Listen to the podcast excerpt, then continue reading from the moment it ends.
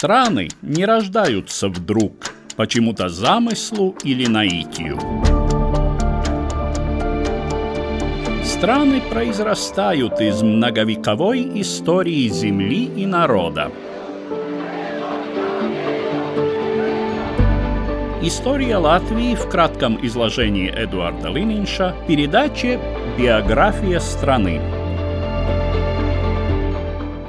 Германия капитулировала перед требованиями победивших в Первой мировой войне стран Антанты и 27 июня 1919 года в Версале под Парижем подписала мирный договор.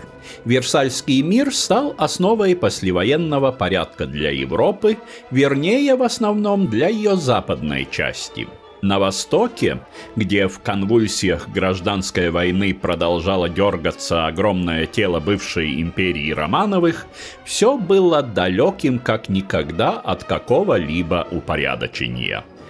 Западные страны не желали напрямую ввязываться в эту борьбу и вместо этого выбирали фаворитов для поддержки – течение 1919 года все предпочтительнее казались шансы русского белого движения.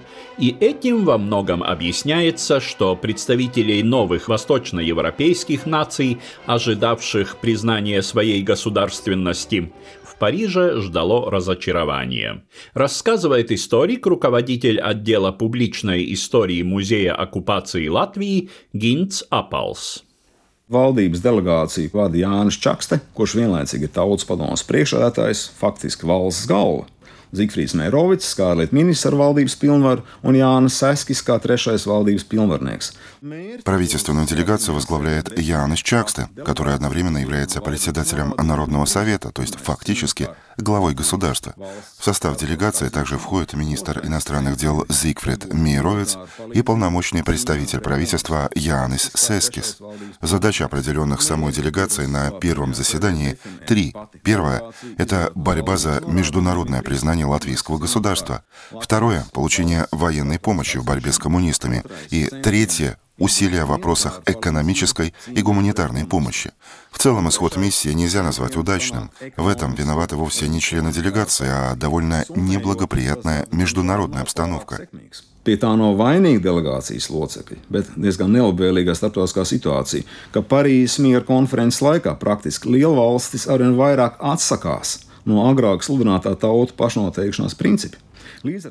В ходе Парижской мирной конференции великие державы все больше отказываются от провозглашенного ранее принципа самоопределения наций. В результате первоначальная поддержка усилий по созданию латвийского государства, выраженная в ноте министра Бальфура Зигфриду Мейровицу от 11 ноября 1918 года, начинает мало-помалу исчезать. В мае 1919 года пять стран Антанты подписали коллективную ноту адмиралу Колчаку Колчаку с разъяснением своей позиции. Там очень четко сказано, что эти страны по-прежнему поддерживают единую Россию. Говорят о праве единого и свободного народа России, подчеркнем, единого народа в будущем решать свою судьбу путем созыва учредительного собрания России. Можно интерпретировать это и так, что с окончанием Парижской мирной конференции и подписанием Версальского договора международное положение Латвии ухудшилось. Конечно, это связано с военной ситуацией в России, где в то время относительно влиятельны антикоммунистические силы. Есть реальная надежда, что коммунистический режим в скором времени будет свергнут. Par militāro palīdzību arī šeit Parīzes miera konferences laikā Latvijas делегācijai nekādu palīdzību Второй вопрос о военной помощи. И в этом отношении во время Парижской мирной конференции латвийской делегации никакую помощь получить не удалось, и латвийское правительство по-прежнему зависело от немецких войск на территории Латвии и немецкой поддержки латвийскому ополчению. По третьему вопросу об экономической помощи есть ограниченный успех. Латвийская делегация получает хотя бы гуманитарную помощь от Соединенных Штатов Америки в виде поставок продовольствия. Однако, учитывая, что другие, чуть лучше организованные страны также не добились в Париже ничего большего, мы, конечно, не можем винить латвийскую делегацию в столь негативном результате. Такова динамика международных событий. Это еще больше снижает роль дипломатических усилий и еще больше увеличивает роль военного фактора в укреплении государства. Независимость в нашем случае нужно было завоевывать прежде всего оружием и кровью. Neatkarība tomēr mūsu gadījumā vispirms bija jāizkaro ar ieročiem un asinīm. Неблагоприятный международный фон отразился в военно-политической ситуации Латвийской Республики. Немецкие силы, концентрированные в районе Ялговы, не спешили выполнять условия перемирия и эвакуироваться в Германию. Их командир, генерал Ридигер фон дер Гольц, сетовал на отсутствие транспорта, а также утверждал, что его силы в Латвии являются гарантом безопасности местного немецкого населения. Тем временем в Германии продолжали работать пункты вербовки, и в Латвию прибывали новые сотни добровольцев – были среди них и идейно настроенные, видевшие свою миссию в защите Европы от угрозы большевизма, однако преобладали те, кто надеялся на конкретные приобретения, прежде всего земельный надел, да и те, для кого война стала образом жизни. Что касается обещания земли любому, кто определенный срок провоюет на стороне Латвийской Республики – то такого временное правительство Улманиса никогда не давало.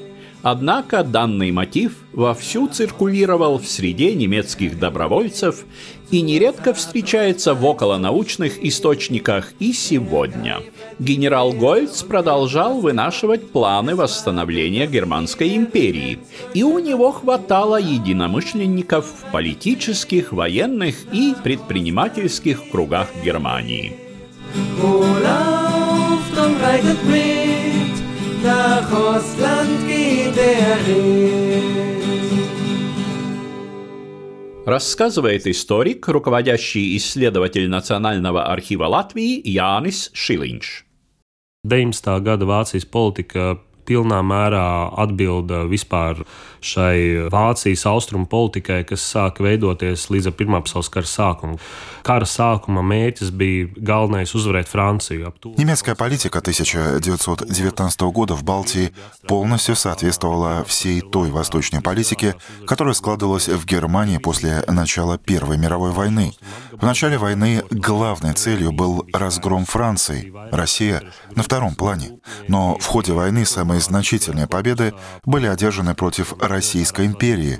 Оккупированы большие территории на Востоке, и встал вопрос, что со всем этим делать. Ни у кого не было четкого понимания. Существовало несколько групп интересов, как в промышленных кругах, так и среди дипломатического корпуса и военного руководства, мнения которых сильно различались. Некой единой и целенаправленной консолидированной балтийской политики в Германии не существовало. О намерениях генерала Гольца мы можем судить по его мемуарам. Он надеялся использовать Балтию как плацдарм для реванша против стран Антанты, а также для наведения порядка в Германии, восстановления там монархии. В России следовало создать дружественный Германии режим и вместе с этой восстановленной Россией попытаться взять реванш за поражение в Первой мировой войне. Позже такую модель фактически реализовал Гитлер, заключив договор с Советским Союзом. Конечно, в 19 году все это выглядело крайне утопично. Valdības vairākums un arī parlamenta vairākums ir noskaņots uz izlīgumu ar Antantes valstīm, uz Версайс мир līgumu изпildīšanu. Большинство германского правительства и парламента были настроены на перемирие со странами Антанты, на выполнение Версальского договора. Преобладало мнение, что Германия настолько пострадала в войне и настолько истощена, что подобные авантюры ставят под угрозу ее стабильность. Но также существовали и круги немецких финансистов и промышленников, которые видели первоочередную необходимость в российском сырье и российских рынках для экономического восстановления Германии. Следовательно, у них было желание повлиять на происходящее в России — Наконец, существовали и вполне локальные и практические интересы по отношению к Балтии. Деревообрабатывающие компании Восточной Пруссии полностью зависели от импорта древесины из Курзамы. Эта связь возникла после 1915 года, когда Германия вложила огромные деньги в инфраструктуру оккупированной Курзамы и выстроила железнодорожную сеть, чтобы эту древесину можно было вывозить. Были также круги, которые считали, что Курзамы и, возможно, вся Балтия станут идеальной территорией для решения социальных проблем Германии. В стране огромная армия безработных. После войны было много ветеранов, психически травмированных людей. Многие из них оказались без работы. Курзамы рассматривалось именно как место, где их можно было бы поселить. Kurzem tika uzlūkot kā vieta, kur būtu iespējams šos cilvēkus nometināt, Вскоре всем этим планам была найдена соответствующая моменту упаковка. Военное соединение, впоследствии получившее название Русской западной добровольческой армии. Во главе ее оказался полковник царской армии Павел Бермонт. Продолжает историк Янис Шилинч. Ģenerālim Golcam nācās ātri pārvērtēt visu savu tālāko stratēģiju Baltijā.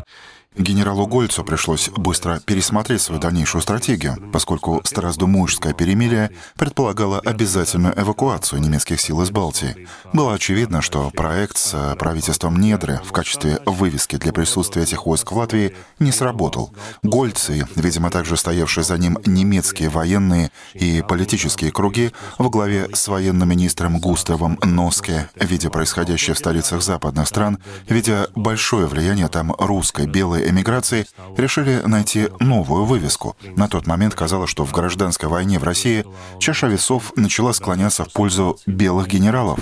Вот и было решено создать себе, как я это называю, идеального русского, генерала российской армии, под именем которого они могли бы действовать. Но большинство русских белых командиров были ориентированы на страны Антанты. Офицеров с большим опытом и авторитетом, готовых выступать вместе с Германией, было немного. Самая большая большая надежда изначально возлагалась на генерала Гурко, весьма видного полководца Первой мировой войны, но он очень колебался и говорил, что сначала вся затея должна иметь некоторый успех, и лишь тогда он решит, принимать ли пост главнокомандующего или нет. В конце концов был найден Бермонт, который являлся явным прогерманцем, монархистом, а по натуре авантюристом. Izteikti provācisks, monarhistiski noskaņots, avantūrists pēc dabas. По ходу дела Павел Бермонт стал носить погоны генерал-майора и именоваться князем Оваловым. То ли на основании того, что его якобы усыновил кахетинский князь Овалов, разведенный супруг его матери до замужества с его отцом, то ли на основании девичьей фамилии матери, принадлежавшей к грузинскому княжескому роду Авалишвили – Уполномоченный британского правительства в Балтии, полковник Стивен Талентс, кроме авантюризма, отметил в Бермонте еще и театральность и явные признаки мания величия.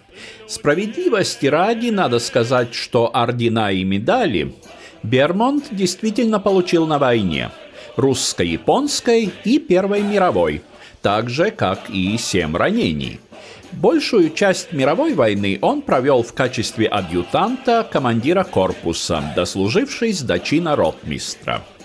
Полковником он стал уже после февральской революции 1917 года, в период распада армии, так что полком как следует покомандовать так и не успел.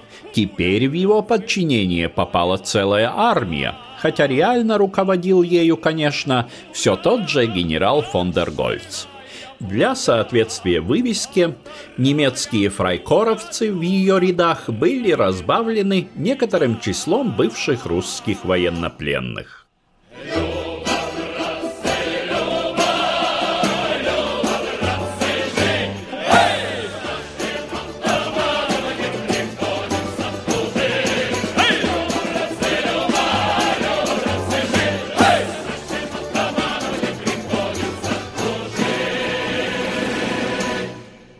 рассказывает историк, исследователь Центра безопасности и стратегических исследований Латвийской национальной академии обороны Валдис Кузминс.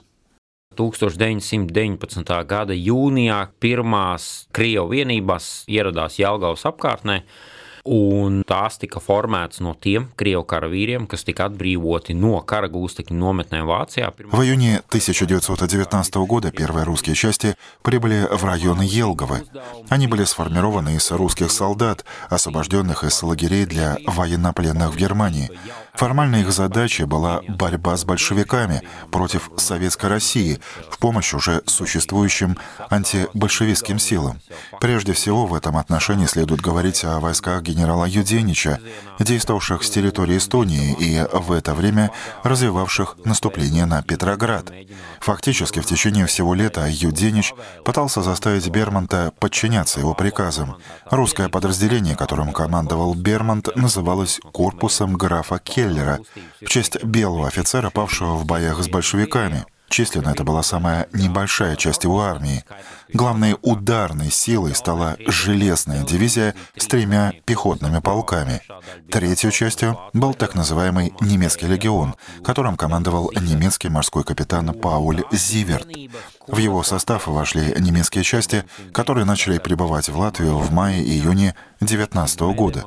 Некоторые из них первоначально действовали в составе Балтийско-немецкого Ландесвера, но после включения его в состав латвийской армии эти поданные Германии были из него уволены и сформировали свой легион.